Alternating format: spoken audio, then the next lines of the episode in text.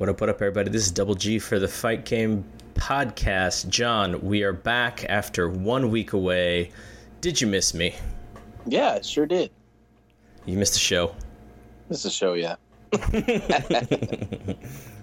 well, uh, I, nah, think I missed you too, man. It's been a long time. I know it has. I think I think most people know. Uh, I, w- I was out of town. I was on a, little bit of a trip, um, serving some uh, people less fortunate than us, and and uh, that's why I was gone. Uh, and yeah, it's. I think it's. Uh, it was. It was a little rough being gone because I was kind of out of the loop. Though I did use my cell phone probably a little bit too much, uh, a little bit more than they wanted me to. But hey, gotta gotta stay in the loop at least somehow. Um, but tons of stuff happened when uh, when I was gone, and I think the biggest thing, and talk about shocking to me, was Paul Heyman and Eric Bischoff being named whatever they were named of the Raw and SmackDown shows and uh, kind of leading the charge to get Vince McMahon's WWE back into uh, back into good graces with fans. Really, they they've been struggling, and uh, and and and so they're bringing back guys from the late '90s. What did you think about that move? Yeah, the uh, the the kind of sort of head in charge of uh, Raw and SmackDown brands. Uh, I was a little more shocked about the Eric Bischoff aspect of the, not Paul Heyman per se. Like Bischoff was that. That's what made it so shocking, in my opinion. Like way out of, I guess not left field, but you know, Bischoff hasn't done much of anything, you know, other than his podcast, and you know, it's not really up to date with the current product. And you know, if Vince goes with what he knows and what he, you know, he he remembers Eric being competition to him, and and but I don't think he remembers a lot of stuff that happened, like especially stuff with TNA when Eric was in charge of TNA. It didn't go anywhere at all. So I don't know. It'll be interesting, but also you know, it's it's also Eric will surround himself with a team and who he's on that team to be a big a big difference. But it's interesting because they have all these ex TNA guys now, like as agents and whatnot. It's like it's would it be that would that be that group? You know what I mean? Running SmackDown. It's just just bizarre to me. But um, I mean, I mean, I saw a little bit of Raw from uh, Monday, and when it came to Heyman stuff, it looked like he's doing some really cool stuff, or at least some. It was a you know pretty good show overall. I mean, I watched here and there, and what I watched, I, liked. So, so I don't know, but Bischoff stuff that's going to be the interesting one. What do you think about the idea that the Bischoff signing was more to pacify stockholders and to make a uh, pu- sort of a public statement to people who don't really know how the wrestling business works and they see, oh, this is the guy who beat Vince. He must be really smart.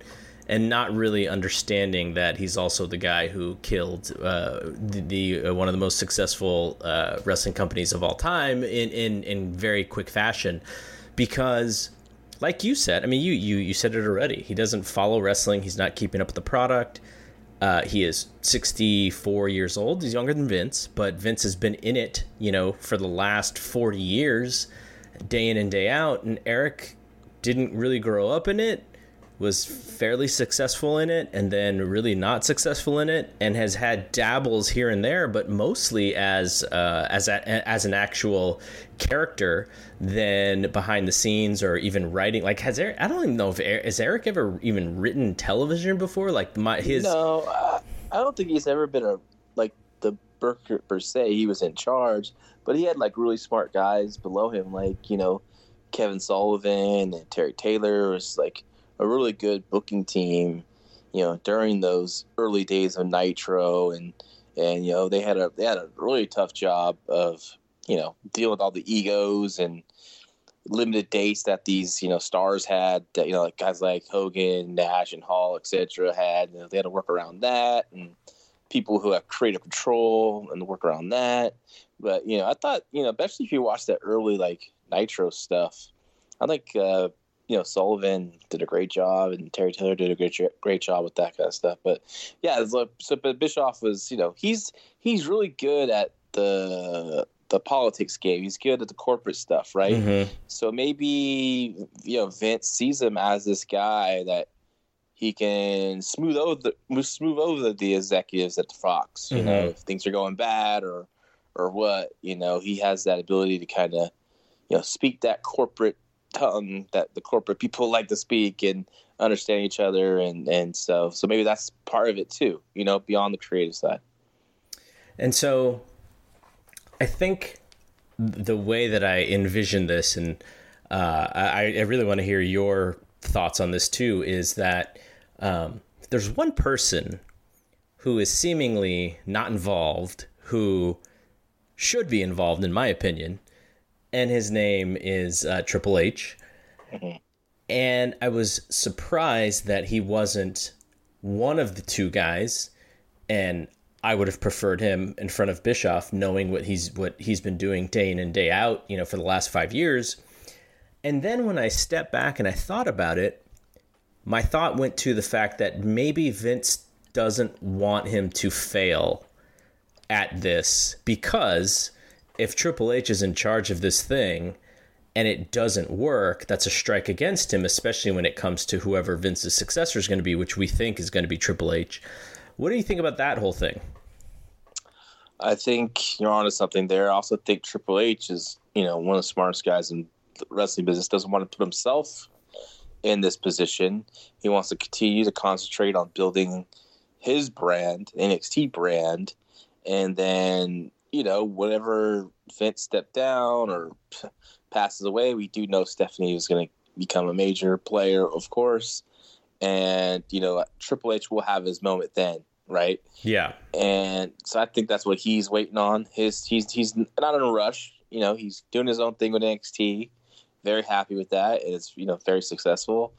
And so you know he, he's you know he's smart enough to wait his time, and when it when it happens, and be a good thing too because I think Triple H is going to do some. I, I mean, I, mean, if he's if NXT is anything that shows us what he's going to capable of doing with with wrestling, uh, I'm looking forward to when he finally takes over to creative. And so, I, I mean, I think you may you what you said also could be it is that you know maybe he didn't really sort of raise his hand or, or, or be in charge or, or, or want to be in charge, but at the same time, I do wonder that if this thing becomes successful, I wonder if he does sort of then get involved because then it's working and, and he can and he can be a participant there. That that that could be something as well. And and it's not that I have necessarily any, you know, inside information. It was just that as I was thinking about it, I thought, wow, you know, he really cannot fail in this situation because of the fact that he is going to probably succeed Vince. And so maybe it is better to keep him out of it. But um, the uh, I, I, I Go ahead. And who knows? We don't have like the complete details. Like you know, you also Triple H could be the guy that Bischoff and Heyman report to, who reports to Vince, right? So he could have that kind of role that we don't know about, you know, sure, too, sure, as well. Totally. So, I mean, I'm sure he's going to be involved. Obviously, he is. He's you know one of the higher people in management, but uh, I think Triple H, like right now, like his focus is NXT, continue to build that brand because when it's time you know, I know I have, I have a gut feeling that I think one day it won't be Raw and SmackDown NXT. It'll be either Raw and NXT. That's what I think is going to happen mm-hmm. in the future. And the the uh, Rock the Rock will be very sad if that happens, though. but, yeah, but you know that's why I think that's what I think is going to happen in the future, and and you know he's preparing NXT to take that, become that second brand. What do you think uh, as a booker? Because you you I, you haven't necessarily been in in this situation I don't believe but if you're you know you're Triple H and you are you do have storylines all figured out you know for who who knows how long and then Heyman goes hey I really like these guys the street profits. I want to bring them up. And you know so then you know, you have to. I don't, I don't know if he's going to have to change plans. It seems like they are still going to be NXT talent, but also be on Raw. I, I don't know exactly how that works, but from like your perspective, if you were in Triple H's shoes, like how would you deal with that situation? Well, if you're in Triple H's shoes right now, um, you kind of got to roll the punches. You know, you got to just make adjustments. you know, because they're going to call up talent. It's just like it's just like a AAA uh, baseball manager who's right. you know in the playoff hunt right now, and all of a sudden, hey, we need we need your star outfielder because we're our star outfielder is out, and now we need to replace him, and he's ready. We need some help. We need some hits. And what do you do, right? Right. They have to go to the home. Uh, have to go home to the major league promotion. And NXT right now is the third brand, and it is the feeder system to the main roster. So I mean, he just rolled the punches. Remember, Jim Cornette went through this. oh yeah, oh yeah, and we heard we we heard about it too. Like he was very frustrated. Yeah, I mean, he would build up these, you know, you know, Eminem and all this kind of stuff, and then they would be taken from him. But that's part. That's the nature of the business, right? I mean, nature of the that's you know just like it's just like the analogy of baseball. It's just you know there's a spot open or they need someone, they need some add some life, some juice. You know, Giants need to bring up a hot young catcher named Buster Posey and make a run for the championship. You know, so uh, that's that's what happens. And I I just you know it's funny when I was talking about this past Monday Night's Raw with Heyman. The one thing I didn't like was how he introduced the Street Profits. Mm-hmm. Cold interview that it wasn't with the live crowd, so they kind of either if you didn't know who they were, either and it, if you know, I don't know if they, I don't know if it was the best way to introduce them. I know Heyman had a second interview, he was in there too as well to give some kind of rub, but I I would have done it a different way. Maybe it's you know the old I like the old traditional way of you know vignettes for weeks and then debuting these guys, but. Mm-hmm. But uh, so I don't know. If, I don't know if that was. A, I think I think Heyman just wanted some some wow factor and some new like wow look who's coming in and I, don't know how how well it got over, but we'll see. I mean, I like those guys a lot though. I, I like that I like that team. I think they're very entertaining, very charismatic. Um, um, definitely definitely made for the main roster for sure. Yeah, yeah. So the re- I mean, at least you know as far as competition is concerned, you and I have always said, you know, the best thing for WWE will be for competition. AEW is their competitor right now. They ran their second show under the AEW banner called Fyter Fest, which is a, which was a little bit of a gimmicky show because it's tied to this uh, convention, which is based around video games. And Kenny Omega, we know, is a huge gamer, so this is kind of his deal, his show. And so they did it live on uh, Bleacher Report Live, which I still have issues with as an app, but we won't talk about that here. Uh, and uh, and it was a free show, so anybody who you know who wanted to could could basically um, test the show and see if even if you didn't like AEW, you had an opportunity to watch the show and and see see what you thought for a free show. And and I would sort of you know, I th- I know people are kind of saying, well, it wasn't as good as as uh, Double or Nothing. Well, duh, for one. Yeah. Um, but secondly, I, I, sort of looked at it. The, the way that I set my expectations for it is a Clash of the Champions, right? Like that was WCW's free show on cable. Though you and I have had this conversation before, which is, do you do the show for free? Because if you put that kind of show on TNT, I would say, hell yeah, you get so much exposure you put that thing out there for free. You know, a million people watch it. You get great exposure for the product. But here, you're basically asking people to stream the show for free. And I can't imagine they got that many more people to watch the show than watched and paid for for Double or Nothing. So I don't know how many more people watch this. I, I guess we'll we'll probably find out in the Observer when it when it drops.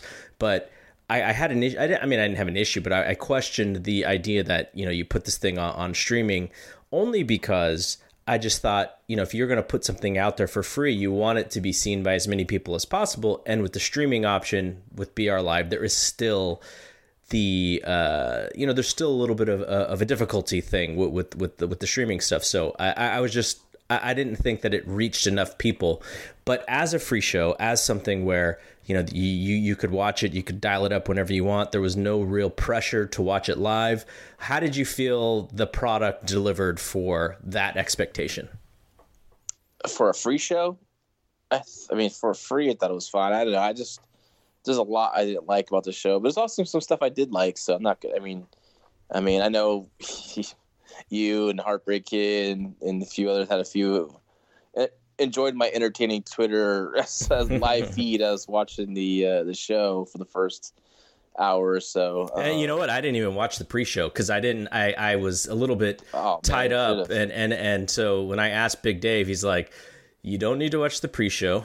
you may want to watch." I forgot the match. He told me that that was good on the pre-show, but he's like, Mm-hmm. "You you don't you don't need to waste your time." So I didn't bother. I actually watched the pre-show twice because I because you know you know some people went back and forth with me about the three-way tag match and say it's not as bad and how can you call that hour horrible when you had that three-way tag? So I was like you know what? I'm gonna I'm gonna you know I'm gonna sit back I'll rewatch the three-way tag and look at it with sec you know second secondary look. And and it was definitely better than when I first watched it. I think I was just getting frustrated because it was just like this multiple, Mm-hmm. you know, moves and moves and moves and moves. And after a while, it's like, you know, it's like, you know, yeah, all right, whatever. You know what I mean? Um, I much rather had been a straightforward tag with the best friends and um, SCU. Um, the Party Boys or I forget their, their what was their game? Was that their, I that different forget, tag team? I forget what your name is. I should know Uh, this. Uh, hang on, I, I I will get the name for you.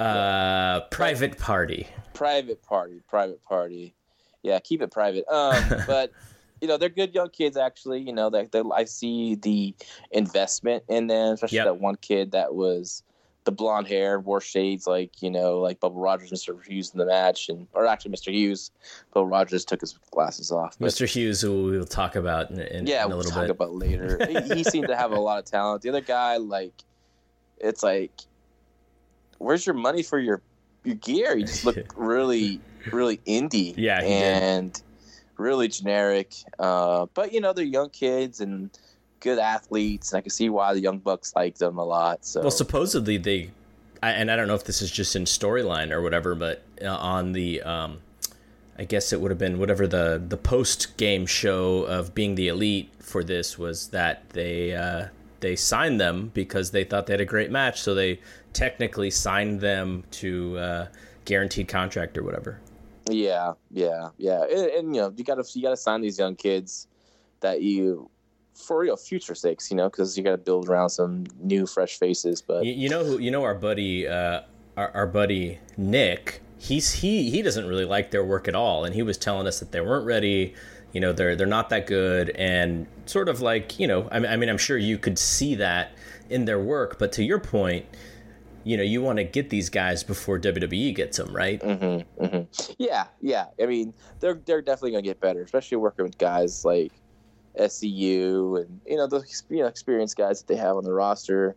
Um, even they got a lot of you know very green, especially you know feeding into moves like literally just sitting there waiting for the dude to come instead Yeah. of like you know working his way there, getting there and feeding correctly. A lot of stuff like that I saw. Um, but yeah, but that you know it wasn't as bad as I remember. You know, like I gave when I first watched it, but Mhm. it's still like I was still kind of like, okay, it's like way too much stuff. But I mean, for that audience though, they really love those guys. And that's just, that's just wrestling they like. They you know they're not really into the. They want to see big moves and guys kicking out of million moves, and this one delivers for that for sure. So, you know, I, I'm glad you brought that point up because what I was thinking is when it comes to these opener kind of matches, right? The, they're, they're, you know, you and I had a conversation. I don't know if you even remember this. It's probably like three years ago, one of the first podcasts we ever did. and you said that you learned from Roland that the second most important match is the opener. Mhm. And what I wonder is is if today's day in today's day and age, the opener is literally about what you just talked about and it's not about a realness, it's not about making it look, you know, like a fight. It's literally about exciting high spots that a lot of times they don't even make any sense. But just because you're trying to get that crowd up to start the show, maybe it's okay. But to, to your point, like when when when they when they are doing stuff like that, it kind of takes you out of it a little bit. But I do wonder if fans give them the benefit of the doubt just because they now understand what that match is for. Yeah, but I, you know, it is the second most po- important match of the night. Is the opener? You need a good opener to kind of set the pace, right?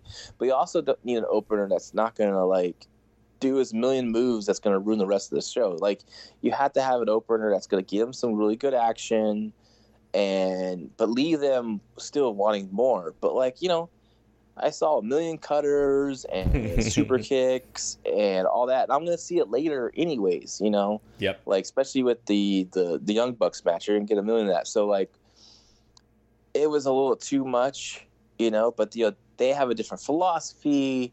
It's not going to be as overproduced like say WWE. But I still think a lot of people bag on, and then a lot of guys want to say, "Oh, they overproduce us," and they're really bitter about that. But honestly, WWE does a really good job at that, and they do it for a reason. And you know, and it's built to you know this this they have matches they produce these matches because they don't want guys doing stupid shit Yeah. and they want it to mean stuff when they do it and a lot of people get frustrated with that and they feel they're being held back but they're not being held back they're just getting taught correctly in my opinion. You know like like for example i watched um, uh, the, the last week um, nxt show and i saw hector garza jr and djz i forget his name joaquin wilde i think now it is you know. Mhm. and honestly, like I've seen DJZ wrestle many, many, many times, and I've never liked a match that he had. Never liked a match. Like I just think he's like, like, like just like those, those kids. Like he's a good athlete, but when it comes to putting the match together, it's just a bunch of moves Yep. that don't mean shit. And but I was watching this match, and things are flowing, things are making sense, things are Mhm. built in there. They did a lot, of, and they did a lot of big moves, but it built and built and built. You know, so you know, I think that's credit to WWE, to the training at NXT, like get these guys and you know work in the correct way. So I think I just think that as an opener, and that was the opener of the show. hmm And everyone's like, "Well, why are you bagging on? it? It's a pre-show, it's just pre-show." Nah, it's like the first show. That's it's the first match you're watching. It's the opener, Yeah. right? Yeah. It's televised. Come on. And so, so I think, um, I think you know they, they just did way, way, way, way, way too much for me. And then and honestly, it hurt the crowd for the next match. Yeah. Yeah. So uh, we don't have to break down match by match because it did No, happen. we should. Was. It did. It did. It did happen four days ago or five days ago or yeah, I whatever know, it I know. Uh, and by the way, I just want to tell you know everyone's listening to this uh, uh, on the Fourth of July, so happy Fourth of July to everybody. Um, so, what what would you say was your favorite match, and what would you say was the match that you thought a lot of people liked that maybe you didn't really like as much? Because I, I have I have thoughts in my mind about that question, and uh, and I'm interested to see how close we are in in, in those two. Hmm, I'm trying to think my favorite match I like the most. I, I really like uh, Cody and Darby Allin's match. That's the exact same one that I was thinking of. I mean, but honestly, I, I, it was me, I would have put Darby Allin in the four way and put Jungle Boy in this position That's interesting. because I think Jungle Boy would have been a better underdog babyface, getting the opportunity to wrestle an established star, and here he is making a young star. And you have Jungle Boy taking all the abuse, fighting through, fighting through, fighting through, and lasting 20 minutes with Cody. I think that would have been a, a better story. I think Darby, you could have put him that four way. I think he could have done all this crazy shit. Um, I like Darby a lot, actually. I mean, I, I mean, I think he's okay, a but you, you could not have liked that bump that he took on the side of No, the apron. no, oh my god. no. That's just crazy. But he's like 22 years old, and when you're 22 years old, you do stupid shit, and, and you bounce back a little more. You know? Was was he trained by Buddy Wayne? Yeah, yeah. it's- Okay, that's what I thought. is. And you could, t- he's he's he has a good, he has a good presence about him, and I'm rooting for that guy. I think he's he's starting to figure out. Like I said, I really He's, he's got a fa- he's got a fantastic story too. Amazing Yeah, story. Yeah, if you watch the uh, the lead into the show, they do it like one of their shows. They had a great little profile. I think I talked about it last time, our last show, and I really got into it. So I mean, I I think they definitely have something there with him, Yeah. and and then obviously they do because you know Cody put him in that position. But I like the, I like the match. I think it that was like you know, and it's funny because like you know once again it's Cody. You know, and Cody works. You know, he's such a good worker. You, know what I really tell- li- you know what I really liked about that match is it, it wasn't. Um, I know I know Cody. You know, I, I think he sees himself in sort of like a a, a Ric Flair kind of mm-hmm. position, and it reminded me of the kind of match that Flair would have as a cocky heel against a babyface he didn't think could beat him. And so the whole match is Flair taking the match, taking the match, taking it easy, and then boom, here comes mm-hmm. a comeback. You know, so a couple of high spots come back, and then Flair cuts him off, and then boom, another comeback. And so the crowd is getting behind it. You know, maybe it's the old territory babyface or whatever. But Triple H would do a match similarly in WWE sometimes with guys like um, think he did it with maybe it was a Maven one time. There was one. There was a couple maybe with Shelton. I think he even did one with like the Brooklyn Brawler or something. and like that is what it reminded me of. And I know it's kind of um, easy heat in a sense because obviously Darby is is the the underdog, and and we'll talk about this uh, uh you know a little bit when when we talk about the one two three kid and Razor Ramon.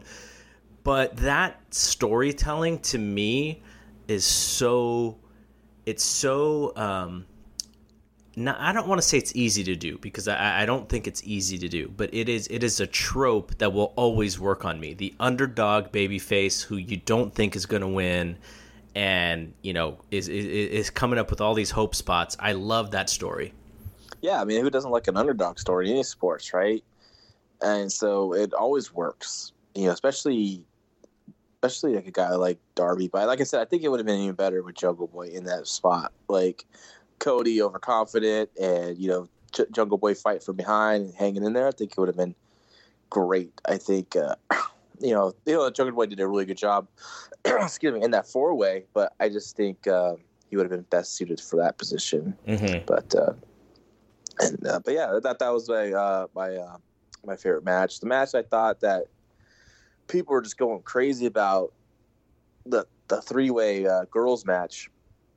I was like, fucking going insane for this match. Like, I mean, I couldn't be Nyla Rose lost. I just couldn't be believe this booking decision. Here you have a double or nothing. You book this moment where Awesome Kong and Nyla Rose are going at it, right? Excuse me. They're taking out of they're taking out of the match because they're saving that big match, right? You're saving this big clash. These she's the biggest women in the division, and you fucking beat Nyla Rose you gotta be fucking kidding me. Uh, you got beat by a 105 pound Japanese girl with a fucking roll up or some shit. And like, and now you're gonna like want to book this battle of monsters in the future. I just saw her get beat by this little girl. Yeah. What do you think she's gonna beat Awesome Kong for? So fucking stupid. Like I couldn't believe my head was spinning when this was happening. I was like, oh my god, okay. When I saw Nyla come out. And I didn't realize it was three way. I don't know. I forgot the mat what a match was. Like, okay, she's gonna you know be able to show off her stuff. The girl's gonna get some stuff on her. Blah blah blah. She'll win. But I could not believe they pinned her. I just thought it was just a stupid move.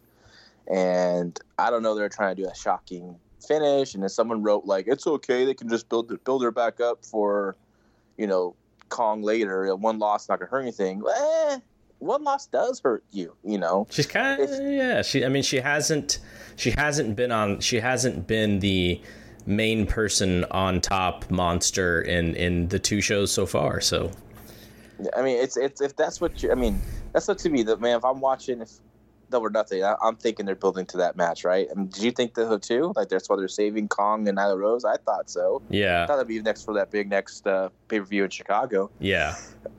I don't know. That that's really that I that frustrated the hell out of me. I thought that was so so stupid. So the match that I will say that I was totally fine with, but not my cup of tea, and I didn't really understand it, was uh, Janela and Moxley. Um, you know, total the total hardcore match. Those guys worked their behinds off, took crazy, you know, crazy stuff. Uh, the you know the the thumbtacks to the feet and all that stuff is kind of grotesque and I get it why it's a thing because you're like, oh, you know, you're, this is gross. I can't believe you're doing this. But I don't even understand what the beef was to do an unsanctioned match. Like, that shouldn't that be more of like a blow off than the first match, you know, that that that you have? I think so. I mean, it just happened on one episode of, you know, whatever it was, you know, BTE or something like that. I don't know. I, I didn't watch it, so I can't understand it. I, I thought the match was okay. I thought it felt like a setup for stunts instead of like a brawl or fight. Um, it just was kind of like I thought it was a letdown. They just did like like I said, they just set up stuff and they did it, and there's some gross stuff in there. It just didn't feel like it. It didn't feel like a real rivalry or anything like that. And uh, the best part of the match was the end. I thought with Yeah. Omega and uh, Moxley going at it. That was silly. this I- one. did- This felt there's no intensity in this match at all. I thought that I thought that was good as well. I could have done without Omega's goofy stuff though. Yeah, yes, but he's gonna do that stuff. Yeah, I mean, I, I know that's his personality, but when the guy just destroys you at double or nothing, and then you decide to to hit him with drumsticks, I don't know, kind of not not necessarily my thought of getting revenge, but um, I guess that's why they're going to have the match.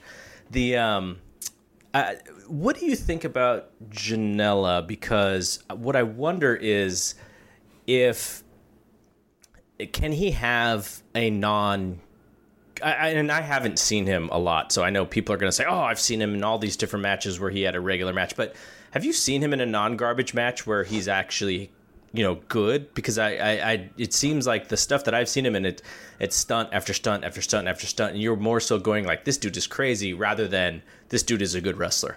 Yeah, I haven't seen too much of his stuff when it comes to his regular matches. I've just seen this wild stuff, of course. Yeah, And honestly, it's all, all been just clips and stuff. So I can't really judge him on his work, like, you know, in a regular match yet. So I, I have to see it and see how he does. yeah, yeah, Um, how does he fit? I think he is a mid card character. You know, I think he's someone that's you know he's he's goofy and he's kooky and he's gonna do crazy shit. And that's the guy you book out to do, crazy shit. You Yeah. know, he's uh, he's he's um, the Tommy Dreamer, I guess, of that of that group. and you know, Tommy Dreamer's still working today. Keep getting them checks, Tommy Dreamer. So Yeah. I guess, I guess it, it can you can do it. So, um, so yeah, I mean, you know, I thought I thought the uh, the match that I was most looking forward to was the was the uh, the uh, six man tag, and it delivered. It was goofy because again, it was the sort of the video game gimmick match, and Omega and uh, and uh, the Young Bucks coming out as Street Fighter characters was, was pretty cool. You know, for for those of us, you and I, who grew up in that era where you know Street Fighter was the most popular video game going. Um, that was kind of cool, and they, you know they for that audience, I thought it probably worked really well. Uh, the match was good. Uh, the, I think Yeah. it, it delivered what what you expected it to deliver, and they're going to redo it for uh, Triple Mania, so they'll, they'll they'll do it again, and maybe maybe the the Mexican wrestlers will, will get their win back. But uh, yeah, I thought that delivered. But you know, it, it was good. I didn't think it was match of the year candidate, but I thought it was totally fine for for uh, what I expected. Yeah, it was it was fine, and and you know, this it did lack the like like if I was comparing it to the that match at Double Nothing, it definitely didn't live up to that, and lacked the intensity of that match. But it was fine, and uh, you know, I was I expected I did expect a little more from it, but it didn't really deliver that in that respect. But I thought it was okay. Um, a lot of like you expect, you know, a lot of crazy stuff and big moves. I didn't have an issue with Kenny and the Young Bucks coming out as Street Fighter characters. I mean, they're at a freaking you know video game Yep. convention, whatever the hell it is, and you know, and a lot, a lot of people are online were you know either hating it or, or loving it, and and I didn't understand why they would hate it. I mean, it makes sense. You know, it's part of this thing. They're going to do some kind of video game stuff. Of course, you know, here locally, Hood Slam, because they have, they do um, knock off of video game characters, and Street Fighter is one of them. They they they, they automatically put out. I saw they put out Twitter that, oh, it's kind of nod like they're copying us, you know, because they think everyone in wrestling copies them. But I mean, I love, I like, you know, hey, nothing but left for Hood Slam locally did a great job, but listen, no one knows who you are. You know what I mean? Like no, no one's copying you. You know, you know, Finn Balor is not didn't take the demon from Choopy. All right, Finn Balor doesn't know who you are, and you know, uh, Doc Atrocity, good guy, but come on, Bray Wyatt's not doing your gimmick. yeah. yeah. WTV doesn't know who you are either. It just come on, guys. Let's just go let's live in reality. But you know, they, they're just they, they're uh, doing their thing. But it's just it's just funny. People were like really upset about it or loved it. I was like, man, people really make a big deal about them dressing up as characters. It's like it's like you know Rey Mysterio being a superhero character when he comes out for big matches. You know, so had no problem with that. The uh, I, I guess I, I do want to mention you talked about Jungle Boy a little bit earlier with the four way. Um, I, I know they're trying to, you know, they're building Cole. He's he's going to challenge Jericho for the title, and he's kind of. I think Jr. is trying to turn him into a little bit of like a Stone Cold Steve Austin esque character with this commentary. Uh, but the the thing that I remember out of that match is whatever the hell that Jungle Boy did off the middle rope to the outside, would that that crazy flip that came out of nowhere Oh my god, that was uh, I'd never seen that before. He did it for the first time at uh, I think PWG like a few shows back, and I remember we were talking about it with him at uh, at WrestleMania weekend. We were, we were all hanging out, and he I think he mentioned something like, "Yeah, it's the first time I did," and he smashed his face on the crowd. Oh Jesus! So, but it's a unique move, and and he, you know, he, this one looked looked pretty good. Looked kind of looked like he got his face again, almost. Well, that's what it looked like, but. Uh, but yeah, he did a good job, and I really was really happy that he wasn't the one taking the fall. I thought for sure that was his spot in that match was he going to take this fall, but they they they booked Jimmy Havoc to lose, and rightfully so. And you know, so I'm I'm happy that they see Jungle Boy as something because they have something there, mm-hmm. and, I, and I, I hope they recognize that. I think they do and that's why I was kind of hoping, like, man, I would have loved to, you know, me, I would love to put Jungle Boy in that spot that Darby Allin had, and because I think he has such an under underdog babyface story that just people are gonna love and like, and he's gonna be such a big star for them. So let's move on a little bit to the G1 in Dallas, which I you don't want to talk about the hardcore matches with the baby oil. no, you didn't watch it, did you? You didn't watch the pre-show? No, I didn't watch it. Uh, the, you're talking about the the Jebailey and Nakazawa match? Yes, I know you didn't watch it, but what, what did you think about? What do you think about them putting that match on? So I only heard descriptions of it. I didn't see it. I, I, think in order for me to fully understand what it was, I probably needed to see it. I mean, I can sort of imagine some of the stuff that was going on. Um, I guess depending on how many people actually watched that pre-show would probably determine whether or not I thought it was okay. Uh, I but you know like they keep saying that this is just going to be the thing. You know, Jebailey's going to be on this show every year, just this one show every year. I, I, I mean, I don't know why. I don't know what the deal is, but that's kind of what they're doing. They, they, they do goofy stuff, so you know they have interesting sense of humor, and they want to be a little bit different, and they want to expose a different side to wrestling. More power to them. Uh, I think if it's not your cup of tea, you should voice that. Um, but if it doesn't bother you, then that's fine too. I, I just, I would rather avoid it than watch it simply because I know I'm gonna not like it. So mm-hmm. I just avoided it. Yeah, I couldn't believe what I what I saw, because you know, like my you know, part of the excitement for AEW for me is when Tony Khan says we're gonna be sports centric. It's gonna be at the records, you know what I mean? So I'm like, okay, all right, cool. You know, like I hope so. And and then show number, I guess will be technically this is probably show number three, right? If you count, you know, if you count all in, if you count all in. So you know, show three.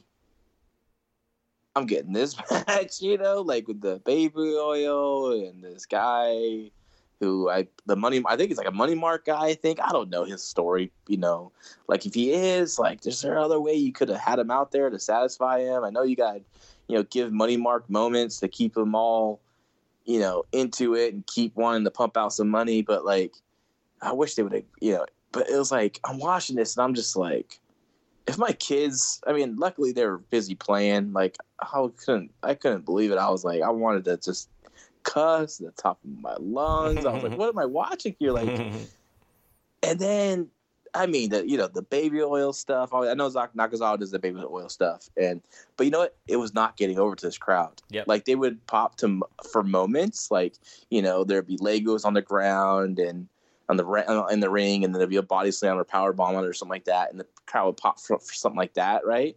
But like they weren't like like they weren't really into it, and I don't think I don't think it got over that well. Same thing with the librarian stuff not over at all. The fans were just sitting on their hands and not laughing at the stuff. It did not get over at all. So I hope I hope Tony Khan saw this like, hey guys, let's eh, let's not do this anymore or let's get away from it because not my deal. And I mean, the baby oil stuff. Then you had the freaking referee slipping on the baby oil. I'm like, oh god, okay, okay. Now that referee's credibility means shit, right? Yeah. And it's like then I'm, I'm thinking like, well, he must be the mark referee that they have. That did they just you know because there's always that referee. They're like, all right, if we're gonna do some stupid shit, let's not have like I used to do this all the time. Like if I had something I thought was gonna be kind of goofy for the referees to make them look bad, I'm not putting Tom Castor in that position. I'd put someone else because I would. That's always that's but at, but at some point, that referee is going to put two and two together and go, "How come I'm always doing the goofy stuff?" And then he's I would hope know. so. I would hope so. And be like, why am I like in this position? Because you know you got to step your game up, and and and so like I'm watching. I'm like, oh my god, like what am I watching here? Yep. And then after it's all over, here comes the Oklahoma Sooner music, and here comes Jim Ross. I'm like, oh my god, you just have this our legend in our business, the, the one of the, the greatest, if not the greatest, play-by-play man in our business, and he has to come out, walk it out after that. And he made like a joke, like he gave it four stars or something goofy, like he tried to play nice with it and stuff. But Well, you know why? Because Jim Ross is like, yeah, yeah, I know. I was in Vince McMahon's Kiss My Ass Club too. I can't really hate that bad. Yeah, yeah, he had to do stuff, but god damn, this was just this was some funky shit. I I mean the the whole like, oh, it's only a once a year thing that we're gonna use this Jebailey guy and do stupid shit like that. Like, eh, that's a cop out, dude. Just say, hey, it was a misfire and don't do it again. Well, I mean, hopefully they do learn. Um, uh, and we'll be able to do this again in uh, another week and a half because the Fight for the Fallen is also free on BR Live, and you get the Bucks and uh, Cody and Dustin, and um, uh, I I don't even I actually don't even know what else is on that show, but I um, wonder if the, what the storyline's gonna be with that because I wonder how they're gonna play up the the injury to Cody is, you know. mhm, mhm. And uh, what do you think of the chair shot? As we're, I mean, let's let's stay I- on let's stay on the AEW just a little bit longer. What do you think of? I still can't. I uh, still can't. I, I tried to rewatch it. and I can't figure out how he got busted open. Um, I think the chair wrapped around and got him in the back of the head. But I- like to me. but I like I, I watched it and maybe it's because the camera angle wasn't perfect to see that but i was like Mhm. i still couldn't see like i i looked for it and i still couldn't see it so um, well, he turned his head opposite, right? So not getting hit in the face. So he got hit. You know, they. You know, I guess the t- chair was somewhat gimmicked, and I don't know. It just. It was. I could. I was. I mean, I'm not offended by like. I'm not offended by it or anything. I wasn't like up in arms about it or anything. Um, I just thought like, wow, like fuck, you didn't put your hands up. That was crazy, and probably not smart in this day and age. Mhm. But you know, uh, but you know, Cody's Cody has his dad in him, right? And, you know, I think he he'll he'll go the extra mile to get an angle over, and and I'm just thinking like when I see this angle, and like Shawn Spears, and I'm just thinking like, why then why'd you have the the man with no legs eliminate him in the battle royal in this previous show? if you're gonna shoot this angle, Mhm. right? Like, why would you do that? Because now all I see Shawn Spears the guy that got eliminated by the guy with no legs. yep That's why. That's how I view Shawn Spears now. That's how I. That's how I view him on this on in AEW. I view him as the guy that got eliminated, and so like he wasn't. He's treated like an afterthought in this this freaking battle royal. That was horrible, and now he's in this major program with Cody, who signed him to a contract, and so why is he? What, what's his What's his issue with Cody? That's what I want to see how they're going to explain that. I didn't watch BTE, but I'm curious to see this. I'm curious about the storyline, how they're going to explain this. But I don't know. I thought it was interesting. that Emma, you know, I wasn't offended by the chair shot or anything like that, but it was it was it was it was gnarly and and very bloody and, and physical, you know, and then very hardcore angle. Yep, yep. Um, I think, uh, knowing what you just said about Cody wanting to be his dad, we also said he looks up to Ric Flair. I think he'll be able to do something with this. Personally, I, I'm not a huge Dillinger guy, but I know that um, I know that there's a story there, and they have to tell it. And they decided to do it a little bit differently, where Spears kind of comes out of nowhere. The announcers didn't even really sell the connection at all, so I think they're gonna try to tell the story through all of the uh, the the online stuff that they do with the mm-hmm. road to shows and the being the elite and all that stuff. So they'll probably tell the story there. I think that's okay in lieu of TV, right? Because if you had TV, then you'd do it on TV. Um, and so I, I, trust that I trust that it'll be good though because I think I think Cody is Cody is pretty dialed in right now. Don't you don't mm-hmm. you feel like he like his goal right now is to like be one of the best guys? Like it just seems like he's fully dialed in and he has huge goals for what he wants to become as a wrestler.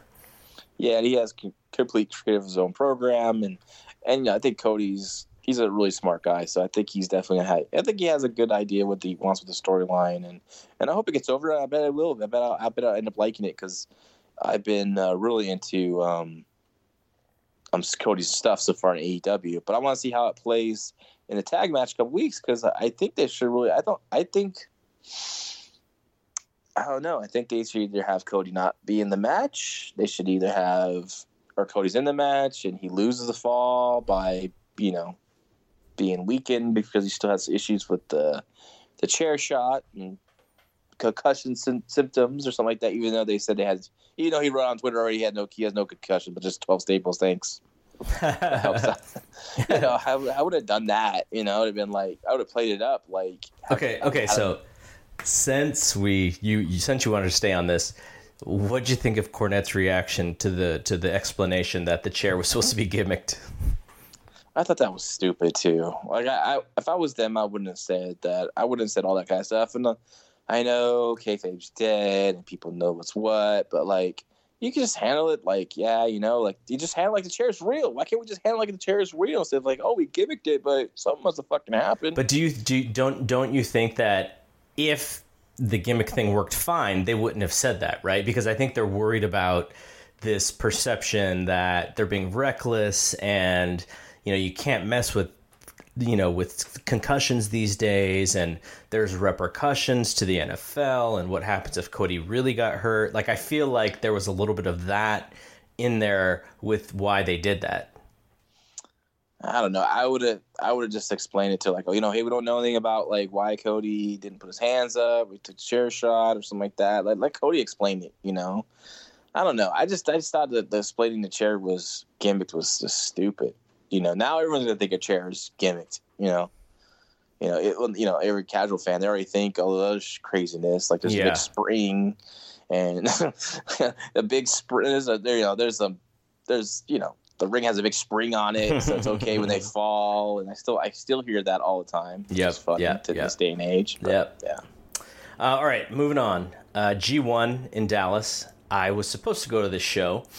I'm not going to the show. I gave my tickets away. Two of the guys who are on our uh, on our, our, our fight game podcast Facebook group, which you can fully join if you want. Just go to the Fight Game Media Twitter handle, and uh, the p- first pinned post is how to join the uh, the Facebook group if you, if you if you want to. But uh, Brady Childs and uh, Kevin Erazo uh, are the guys who I gave the tickets to really good tickets. I was I was kind of thinking like you know should I try and get money for these because they were like I think I paid like 150 each for them, hmm. and then I I did put them on um, StubHub and I saw what the other tickets were going for on StubHub and I was like there's like I mean maybe if I sell them for 50 bucks I'll be able to get rid of them, and uh, and just deciding you know what like let's just you know if, if there's two people who are just really into this show and would love to go. Um, go you know all, all, all for the better. And and i haven't even i i gave them to both of them. I gave them the the, the tickets on ticketmaster. I have not even thought twice about it or thought oh maybe i should have got money. Not even. I the, i think they're gonna have a blast. I'll I'll probably see Brady in uh, in Dallas on Friday, so I'll be able to kind of catch up and have dinner with him and and uh, and that and then uh, and then Kevin won't be there on Friday, but uh, he said he wants to send me a report. So maybe if he sends me a report, we'll put it up on on FightGameBlog.com. Nice. But but uh, but yeah, so you know I will be there Friday though. Dave, uh, Dave and I are taking a red eye tomorrow night uh, to Dallas. And we're going to do the press conference, and, and we'll, we'll do some interviews for Wrestling Observer Radio. I don't. I thought. I think at least the last time I talked to him about it, which has been a while because I was gone for all of last week, I think we were gonna do Ibushi and Liger, but Nice. um, you know that we'll we'll see exactly how that works out. And, and if we have more or less or, or, or whatever, but uh, but we'll be there and uh, and then and then yeah, we're coming back Saturday morning because obviously there's a big UFC show this weekend, and uh, and then the uh, the G1 show from Dallas is actually early. It starts like at three o'clock our time or something like that. Really? Yeah, You know, it's funny that you say this, but uh, I'm gonna have to watch it later that night. I won't watch it live for two reasons. One, wife and I have a date night. Mhm. Two, my mom, my mother, my mom's in town. She's staying in our front room, in your TV room. in the TV room. So had, I said, "Mom, I'm gonna introduce you to Okada. Let me know if you become a fan. She'll probably fall asleep." So awesome. I'm gonna try to watch. I'm gonna try to watch it that night. I had to watch that match. You know, I'm so bummed that I go in the show. Honestly, I really, really am bummed because uh, I was hoping and praying that, you know, at MSG that was where we were gonna get Tanahashi and Okada. yeah, Right, and I was gonna see that classic match. We did see a great match with uh, Okada and White. I love that match, but like, man, I just to see, you know, I never got to see his Flair versus Steamboat or Dory Funk versus Jack Briscoe, and this is, and we're getting the Oracle Bashi Misawa match. Like, we're we're getting it now. You know, like these US fans are so freaking lucky to get to see the people be live. So. Brady and Kevin, God bless you, man, and hope you guys enjoy it because I'm sure they're going to have another classic. They just, they just, they could just, they can half-ass it and still have a classic. That's how great they are. So I don't think I'm going to be able to watch it until Sunday. Uh, so I, I, which means uh, it'll be impossible for me to stay away from spoilers as well. Yeah, um, yeah. But it, it is on AXS, so those of you who uh, who have access, I, I know AXS isn't in every home, but uh, but you should definitely check it out because I think it's gonna be a great show. So let's just quickly go over the uh, the the tournament matches here. So a, these are A block matches. Will Ospreay against Lance Archer. Lance was on Wrestling Observer Radio.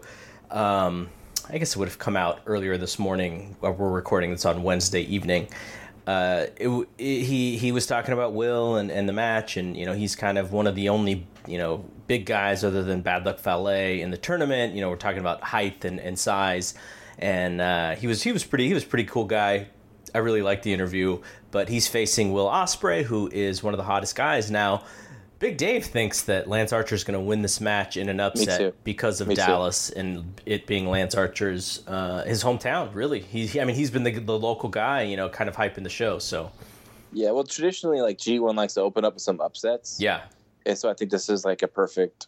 When I saw this one, I thought, yeah, for sure. Dallas, he's doing a lot of promotional work for it. You know, um, again, they like to book upsets on the opening nights. So I think, yeah, this I could definitely see this one. They had a really good match. I think it was at the Cup this year. yes, yes. Uh, it was at the New Japan Cup. I thought it was pretty good.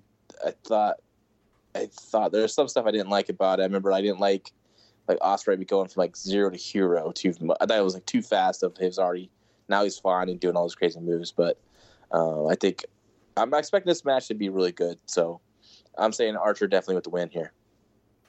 And then the next match is Evil against Bad Luck Fale. Um, Hmm. that's an interesting one because Bad Luck Fale is is often protected in these matches because his gimmick is he's just a gigantic guy. Uh, but Evil is is usually successful in, in the G1 of late as well, so that that'll be interesting how they how they book that. Yeah, I'm gonna go with Evil in this one. Sanada against Zack Sabre Jr., which is awesome. Yeah, yeah. Uh, I, yeah, I don't I don't even know where to go with that one. Who didn't he beat? Sanada beat Sabre in the Cup. I wanna say- I think because they had a really good technical match. I think that was, that was, that last year's G one. God, they, all, they have so many matches. Now it's starting to all run together. I used to be able to remember all this kind of stuff. I know I know. If that's the case, I want to say Sabre does get the win here. And then, um, then I, I mean, this is one of the most interesting matches only because it's Kenta's uh, it's Kenta's first match, and you kind of want to see what he has, and he's facing Kota who, as we remember, he had the crazy match with Naito where uh, he kind of got knocked silly, and uh, and so for both of these guys, actually, it, it's super interesting just to just to see where, where both guys are at. I, I would love for Kenta's sake for him to just come out of the gate with like a four and three quarter five star match. I expect him. He's going to have a good match. I expect Kenta to win because you got to start him off strong, and I think it's he's going to beat him by knockout. That would be cool. Yeah, that would be really cool. Uh, yeah, you, are right. Um, so uh, actually, no, it was actually uh, I, I, was looking up to see if to see if Sanada faced uh, Zack Sabre. He he would have faced Zack Sabre, but Tanahashi beat Zack Sabre, so Sanada instead faced mm. Tanahashi to get to Okada. So they did not wrestle. Hmm, that's a tough one. I, I, I still I'm gonna go with Zack on this one as well. You know why? For our boy Rodney. Rod the bod. Uh, and then Okada and Tanahashi. And man, like, if there was ever a Rock versus Austin main event that I would have ever wanted to see live, like this is this is it. And I'm really bummed, but you know, family, you know, I would I would have felt really guilty being in uh, in Dallas while my parents are moving, and, and then if anything happened, you know, I wouldn't be able to, to be in town. So I decided to yeah. to make sure that I, I was home for it. But um, but yeah, man, Okada and Tanahashi's ridiculous, ridiculous main event for this show. Yeah, I'm saying 30 minute time limit draw going Broadway on this one. Do you think they can end the show like that? Um, I hope so. I don't think it's a bad thing. I think time, time limit drops are fine. I think they're great if you use them correctly, like I always did. Even though people would get pissed off, I did too many of them. But hey, I love myself a time limit draw. And I like it, it, kind of circling back to AEW. One thing I did like about is that they introduced a time limit draw. Yeah. And uh, and AEW, so I think you got to establish that because that's great. And you know, I think I, I, like the idea that Tanahashi and Okada have draws in a G one, but like, you know, and if it's a big title match, then then there's a, a winner, right? So mm-hmm. or something. So I hope so. You know, um, I hope I hope I hope uh, if that if not, I, I can see Okada getting the win here. But time of the draw is my vote. So the uh, the only other thing I wanted to talk about quickly before we get to Raw episode 22 from 1993 is uh, UFC 239. Now we have both been on the record of late as saying, you know, we're not super in love with the product right now, the ESPN Plus uh, experience, but up and down, at least for the main card. And I mean, when you have uh, Claudia Gadelha and uh, and uh, Gilbert Melendez on the prelim card on ESPN, like it's got to be a stacked show because those are those are main card fighters. The main card is actually looking pretty sweet. Um, there's not that one like real nuts match, and, and, you know maybe Masvidal and Ben Askren is, is, that match to, to some. There's not that one like oh god I can't wait to see this fight, but there are some really strong fights on this show. When it comes to you know how you feel about UFC these days, like did, did this one excite you at all when you saw you know that oh wow there's a UFC show this weekend? Um, overall it did. Like uh, it, there's a lot of fun fights and interesting fights. Um, I think it's a good hardcore fans show. Um, I don't know it's going to capture that casual fans fans other than maybe being July and people are on vacation or just chilling at home. You know what I mean? They want it's summertime. They want to order a big fight that mm-hmm. maybe that they would get some extra buy. I still think it's more towards geared toward the hardcores. Um, though John I, think, Jones, I just think that's the product these days, especially with yeah. ESPN Plus. Jon Jones may still have that, maybe that curiosity from the casual viewer, maybe a little bit, but not, not nothing, nothing major. Um, but yeah, I, I, like the you know anytime Askren fights, I want to watch because I just love that guy. I think he's just great. Um, my girl Claudia's in the card prelims. I'm probably gonna take the prelims. I'll probably watch that.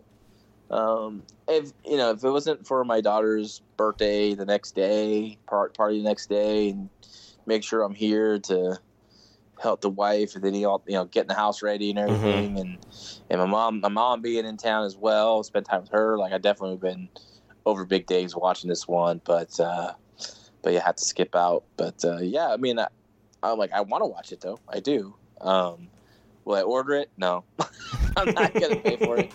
But uh, but it should be fun. I think it's gonna be a fun show, and hope they have some some killer fights. I hope Nunes and Holm's good. You know, Yeah. hope that delivers. I think I think that has potential to be a, a, a really sleeper, like really good fight because Mhm. those women can go and and and, Nunes. Let's see what she you know. If she beats Holm, I think that really Cements her. cements her. Yeah, exactly. All right, so let it let's move on to our Raw review from 1993, episode 22, and we are behind now by uh, I think the I think the air date for this show was June 21, so that would put us about two weeks uh, behind the, the the live show. Uh, so I think what we're gonna try to do, hopefully next week, is we will try our best to double up and catch up. So this week, you know, we only have the one because it was hard for for me to kind of get caught up on everything because I was out of town for a week. But next week, what I hope is that we can we can get uh, get get caught up. And uh, our buddy Jason Hagholm, he wants me to call him to talk about uh, the U.S. Intrepid uh, Fourth of July Body Slam Challenge. So I'll probably call him up and record a little bit of a side conversation, maybe as an intermediary between our two reviews, and uh, and kind of make it make it a little fun there because I think, gosh, he, he was probably like five years old when this happened, maybe even younger actually. But um, Yeah, maybe we can work it out where it's all the three of us. I'll, I'll just see if I can make it out to the Fight Game Blog Studios and uh, the Fight Game Media Studios. Excuse me. Yeah, And, I, I, I, it, the, the only problem is, is he's in Canada, so he, if we do it super late, he's like, it's like two o'clock in the morning for him. So we'll see, we'll see, we'll make, we'll do something though. Um, I, I, I do want to involve the folks who, who kind of get giddy for, for some of these shows because it, you know, being part of their childhood. Um, so, so Raw 22, we are back in Poughkeepsie. The, the way that they shot the show and the way that the show looks, it actually looked like superstars to me more than it did Raw. Yeah, yeah. I mean, they, WWE's production is always so good. They can make any small building look big, right? I mean, just this, it's, the building looked great. I thought it was. I like the look of Poughkeepsie. I, I like it honestly. And, you know, the Manhattan Center has a nice Mm-hmm. vibe to it, and but like I, I just you know the crowd always at Poughkeepsie seems pretty always seemed hot and ready to go. So I I, I think uh, I thought it was pretty cool. It, it's good to change the scenery up a little bit from Yeah. the, the you know Manhattan Center. Totally. Uh, so the the show opens and we see Rick and Scott Steiner with the tag team titles, and they let us know Vince let us know that the Steiners had won the titles on like a Monday or something, and then they lost them, and then they won them back on the weekend, and so they did a couple of different title changes, and the Steiners are now the tag team champions. Uh, they faced Barry Hardy and Reno Riggins here.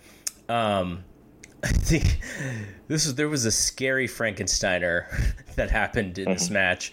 Yeah, Uh, Reno Riggins, I don't know if he thought Scott jumped too early or something, because he dove headfirst into this Frankensteiner, and I thought he was gonna like dart himself into the ring, into the mat. he jumped too late. Oh, is that what it was? Yeah, when I, I watched it twice, it looked like he jumped too late, and maybe he didn't think that maybe he had a little more time, and he's like, "Oh shit, better go." Yeah. I mean, they didn't replay it, thank God, but fu- it looked nasty either way, right? So Scott didn't look too happy. he also didn't go crazy afterwards, so maybe he did in the locker room. But, uh, but uh, you know, you know, Reno Riggins actually a really good worker. I mean, he's one of my favorite enhancement guys or job guys. Um, always really reliable. It's, I think just you know one of those weird moments where things didn't come together correctly, but uh, but you know, all in all, like Reno Riggins is always put on. You know, you, you see him. Maybe you see him booked in a in a match, like you know, it's going to be a, a solid match. You know, so so it was cool to see Reno Riggins, and I always I always liked his work and stuff, and. I think he's. I mean, he might be running a promotion in Alabama or some shit out there. Or something, you know. Maybe Dave Somewhere. Dutra will wrestle for his promotion. Yeah, maybe. uh, he did was dude involved in the promotion. I remember watching like five years ago called uh, I think it's called like Saw, like something South Atlantic Wrestling or something like that. But it was it was kind of like a really cool little promotion. I actually enjoyed. the. he was like a commissioner or something like that. But yeah, he was a pretty decent talker too, which is funny because he didn't really get too many opportunities to talk. But I think actually Cornette early on in Smoky Mountain used him and would give him a few wins on TV, I believe. Back in, I mean, he was good. He was he's, he's a reliable hand, and uh, I remember him and Horowitz had a like a tag team, like an undercard kind of like job t- team. They had the same t- tights and the black and the green. I, I remember thinking that was so cool. Like, oh, they're like a regular team now, you know. and you know, so, so it was cool to see Rodriguez and Steiner. This is like what this is like classic Steiner's match, right? They did all the oh, moves. Yeah. Oh yeah. Scott did some killer suplexes. And this is my issue with the Steiners WWF, and we always talk about like why didn't they ever become like as you know why their run was was such a failure because look what happened like they went on the house show i know that's this is the thing that i i thought immediately was why doesn't the main crowd get to see them finally overcome and and win the titles did uh, you get a chance to read the Observer for this week or no so i did but I, i'm guessing vince was trying to pump pump up the houses a little bit maybe get some um you know, like some buzz to the house shows or something. I don't know. The only thing that he said that he wrote was that they were doing something different with the surprise. Uh, so I mean, so kind of what kind of what you said, which is you know you want fans to be able to to go to house shows thinking that something like that could happen, and so you know they they were kind of in into that thing to to you know make the surprise possibility that something like that could happen but, but they need to do it where it's like on a Thursday or whatever Wednesday, and they have like thirty seconds or or a minute, two minutes footage of the title change, yeah. where they can put it on Saturday and Monday to where like fans will go, oh my god, I got to be there. You know, I got to yeah. be there live.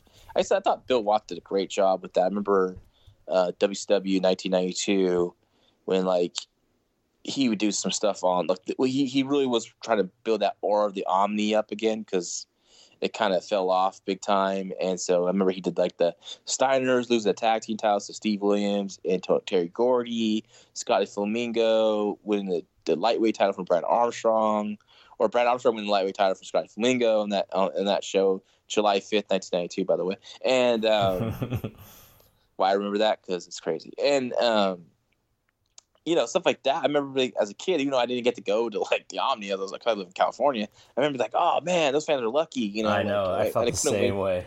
So I, there's no. I, I, don't remember. Maybe Nick. I know you're listening. Was there any footage of this? I don't think so. There was no footage of this, these title changes because I, I think I would have seen it. I think I would have remembered it.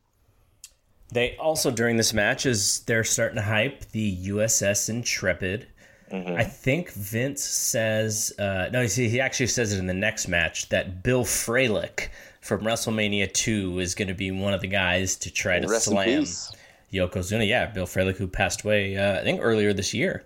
Yeah. Um, and so uh, the next match, and this is this is a maybe the longest match in the history of Raw so far. I think. Could be, yeah. I'm trying to think if there was one, you know, because we've we've watched all these shows, and was there a match that was longer than uh, than Doink versus Jannetty two out of three falls? I don't. You know, you're probably right. You know, I definitely believe it. So I liked this match. It was fun. Yeah, I thought it was good. Savage basically tells you know because because the beginning beginning of the match or the, actually the beginning of the show is they're already teasing that there's going to be a second doink under the ring. So they're they're putting that in your head as far as this, what this match is. And you know, beginning of the match, there's no second doink. Um, Savage, excuse me, Savage goes DTA. Don't trust him anyway. he tried. Uh, Bobby has a classic line Bobby has a classic line uh. where uh, I think Doink pulls Jannetty's hair, and Bobby says that it was a Greco-Roman hair pull. yeah, yeah, classic, classic Bobby. So uh, the first fall is uh, clean, clean fall, clean victory for for Doink. The first fall, he does the the big butt spout, but, the butt splash off the top rope, just like the old uh, the old Big Josh uh, move, as Big Josh. Uh, I always liked that move. I, Yeah, his dad I, did it too. I always That's thought it was such a cool move. Yeah, tough Tony Borne. His dad was, I think, I don't know if he was the innovator of it, but I know that was his finisher in, in, in Portland, and you know he, you know Matt Borne the same, same thing, and it looked great. I thought that, I thought that was a smooth finish. Came off great. Like you know, I think I think Marty missed something in the corner, bumps out, boom, boom, boom. He goes to the top rope. Here comes the whoopee cushion. Bam. Like I thought that was awesome. Yeah. The the um there's a I think there was a there may have been an issue in the in the second fall because because Marty goes to the top rope and Doink just like doesn't turn around. So he's like up there and the referee gets to a 5 count and Marty just kind of like goes like what the hell, drops to his feet, hits a sweet super kick. And then uh, and then he goes for the cover, doinks near the ropes, and then they set up for the fist drop off the top rope uh, to get the second fall. But what the hell? What the hell happened there? Well, he was not feeding up to take the super kick and then into the fist drop. Or, no, he's on the top rope, so he wasn't like feeding up for something, right? Or Yeah. wasn't in position for Yeah. something. I don't know. I don't know if I didn't know if he would like. Did he do it to be a dick, or he just didn't know? no, maybe he forgot, or maybe he got knocked a little loopy. I couldn't really make it out myself what was going on. It was weird. And then you know the referee's counting, so Marty has to get off the top rope because he can disqualify if he hits five, and a rule that probably no one really remembers anymore. and um, and Marty sets up that nice super kick that looked great, and then that was cool It was like that that moment of awkwardness with Marty having to get out the top rope because there's a five count. When he went up for a second time and the ref starts counting, Marty gives the, you know Joey Marella like a look like you know like I yeah, I'm gonna jump now right or something like that, and the crowd like popped. yeah. You know, like it was actually I don't know if it was their plan or what, but whatever. It, honestly, whatever it was, it, it, it worked. It was a big pop for Marty hitting that fist drop at the top rope and getting the win. So third fall, um, Excuse me. Do- Doink actually puts uh, puts Marty in a crossface. I thought that was pretty cool. STF, yeah. And uh, and then uh, then the second Doink comes out, goes under the ring. Uh, Vince is, is screaming and yelling and, and going like, "Hey, you know, you, you said that you know. I hope you saw that that Doink went under the ring." And Bobby goes, "What what happened? My monitor went out." And Vince is like, "We're sharing the same monitor. Come on." so uh, so the second Doink gets involved here. Uh, so the or- original Doink goes under the ring, and Marty's trying to figure out. He thinks he's coming on the other side, but he's actually kind of playing possum. The original Doink comes back on the same side, uh, and Marty Marty sees him coming. But then the second Doink does come in the ring. First Doink is back under the ring. Second Doink wins with a uh, with a pile driver. We talked about Randy Savage getting involved in, Yeah, these, no. in these matches. Savage goes into the uh, goes into the ring, goes outside, pulls the original Doink out. So now there's throws him into the ring. Now there's two Doinks in the ring. Then the referee Joey Marella disqual I guess he disqualifies uh, Doink, and so Jannetty wins the match. But uh, but yeah, Savage getting involved again, and you know the, the finish was goofy, but still really good match. I you know it, it did it did keep my attention for the whole thing, and and you know through through the AEW shows, kind of clicking forward 15 seconds, you know, every couple minutes, and this match just kept my kept my uh, my interest the whole time. Yeah, it's good pace. I mean, I like watching Matt Borne work. He's really good, and you know, it's been fun watching these old Raws because, like I mentioned this before too. It's like it's like such a great appreciation for the brilliance of Matt Borne's Doink character. Mm-hmm. Like the whole entrance with the unicycle and just like he really captured evil Doink, right? Like I love. I mean, I remember when I was a kid, I was like, "This is just goofy and kind of embarrassed Yeah, by it a little yeah, bit." yeah. But looking back, it was like pretty freaking clever and genius. And I just, it's just unfortunately that Matt Borne's demons cost him his job, and then then it turned Doink babyface. Then he became really annoying fast. Yeah, But uh, evil evil clown Doink is is pretty great, and you know this match is uh, was like like I said, really solid and fun. And I the only problem I think they're going to the the, the two Doink thing way too much yeah, way too much. I think it's okay for doink the pin Marty Jannetty clean with any without any help or whatever. You know, like he could still cheat it, but he needed a second doink to do it. Like I think it's fine. You know. So the next match is Mr. Hughes versus Bobby Who. Uh, mm-hmm. Yeah, n- nothing special though. Uh, the finisher this this time, Mr. Hughes kind of took him up like a two-handed choke slam almost before he finished him with that with that slam that slam that he did. Yeah, it's a sidewalk slam, but it's also like you picked him up and and kind of like dropped him off to like a side slam. It's kind of like maybe lost him or something. Yeah, I don't know. I don't know. Like, it didn't come off. That power slam before that looked awesome. Yeah, and the drop kick always looked awesome that he did. That big drop kick, I liked it. And he still um, still got the urn, so there's still he's still got the stuff with the Undertaker going on. Uh, so then they talk about the Stars and Stripes challenge again, and they mention Crush is going to be in there to to try and body slam Yokozuna. So we got a couple guys that that are named, and I'm sure that they will hit the hype train on it uh, in the next episode.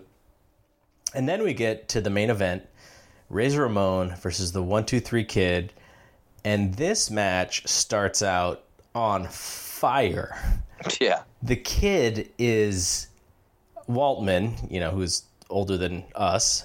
we call him the kid. Waltman is on fire in the beginning of this match. Starts super hot. He's getting all kinds of near falls, and it, you're sort of wondering, like, oh, you know, is it going to happen again where he where he takes this quick win? But no, then Razor takes over and he just starts beating the dog crap out of out of mm-hmm. the kid. There's a there's a moment where the the kid kind of gets a little bit of a comeback, and then uh, it was it was on the out on the outside, and then he goes to the top, and then he just eats shit right on the right on the on the floor. That did not look fun. But uh, another comeback hits the moonsault again. Doesn't get the pin, but instead, uh, instead of taking more beating, he then grabs the money which Razor Ramon brought in, and he just books it. He has a car waiting for him outside, and he hightails it home. And that's that's the way they end the segment. And you know the show's the show's almost over. There's a quick interview with Ramon to end the show, but uh, I I was kind of trying to remember what happened in this match because I didn't really remember. But the second he missed, he hit the moonsault, and then I was like, oh, now I remember what happens. Like it, it all came back to me, but before if before the match, if you would have asked me what happened, I w- I didn't re- I didn't actually remember.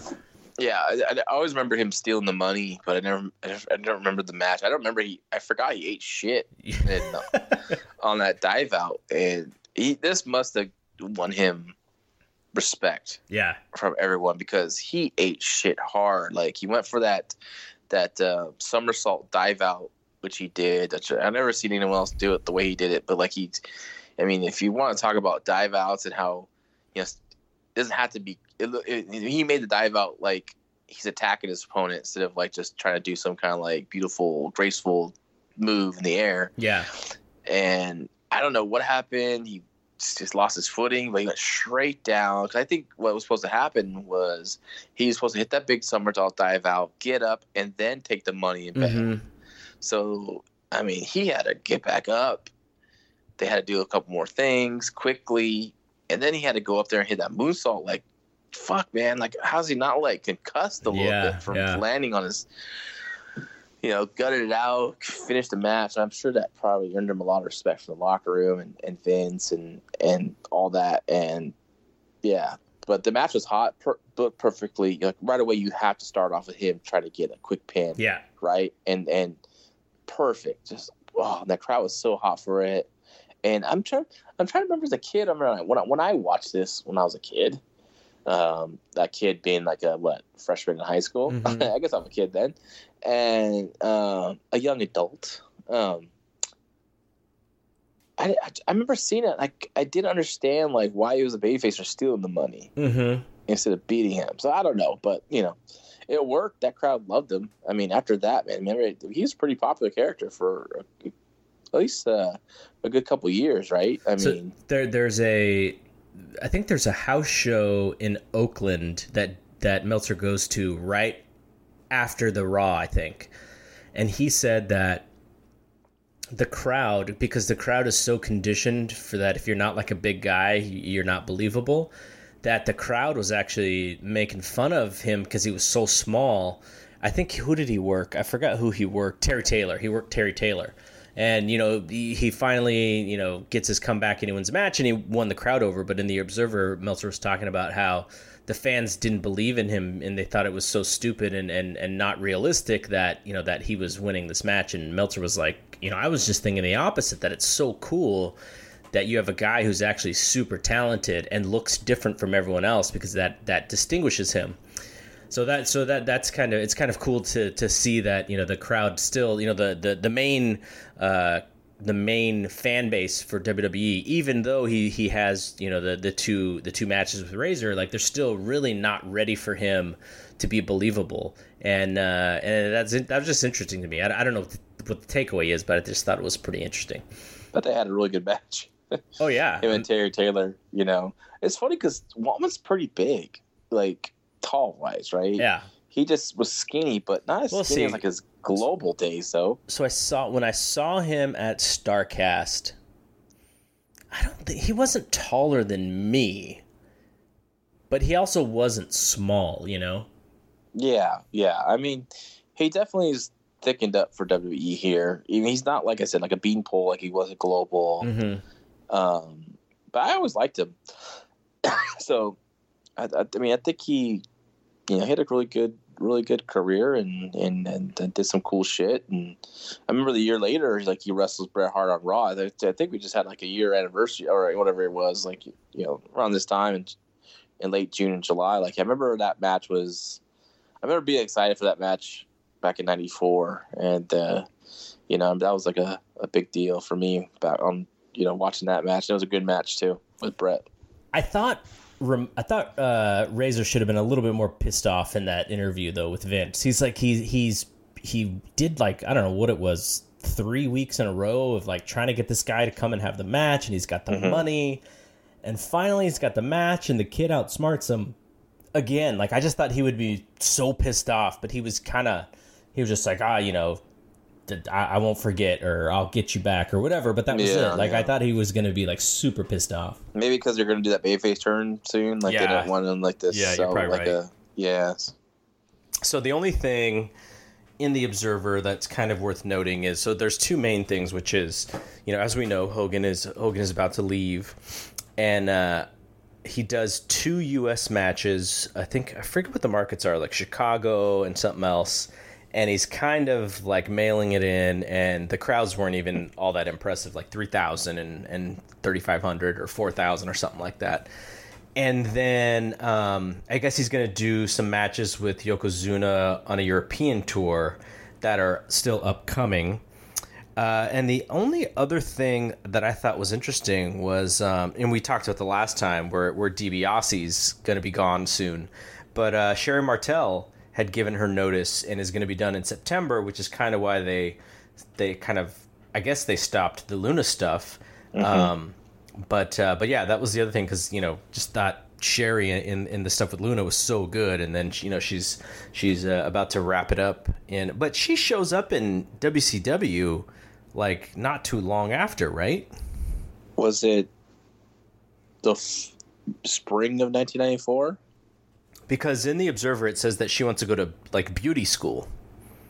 or um or wait does she man no because she man yeah so i think it's like spring of 94 i'm pretty sure Hmm. she shows up and then she ends up going with flair right and then after the whole flair stuff flair's quote quote retirement match with hogan and Halloween Havoc 94 she ends up managing the harlem heat which ended up being a good for all parties involved i thought Yeah, so that is it for uh, for this episode of Raw, and pretty much for the the show. Next week, hopefully, I will have some stories from Friday in Dallas that I can share with folks, and we'll talk about the G one. Uh, if there's anything crazy that happens at the UFC show, we'll talk about that.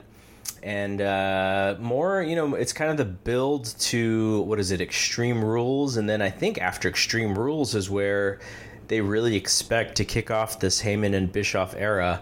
Uh, Bischoff, uh, I think that's going to be his first show is the SmackDown after Extreme Rules. So we'll see what happens with WWE at this point.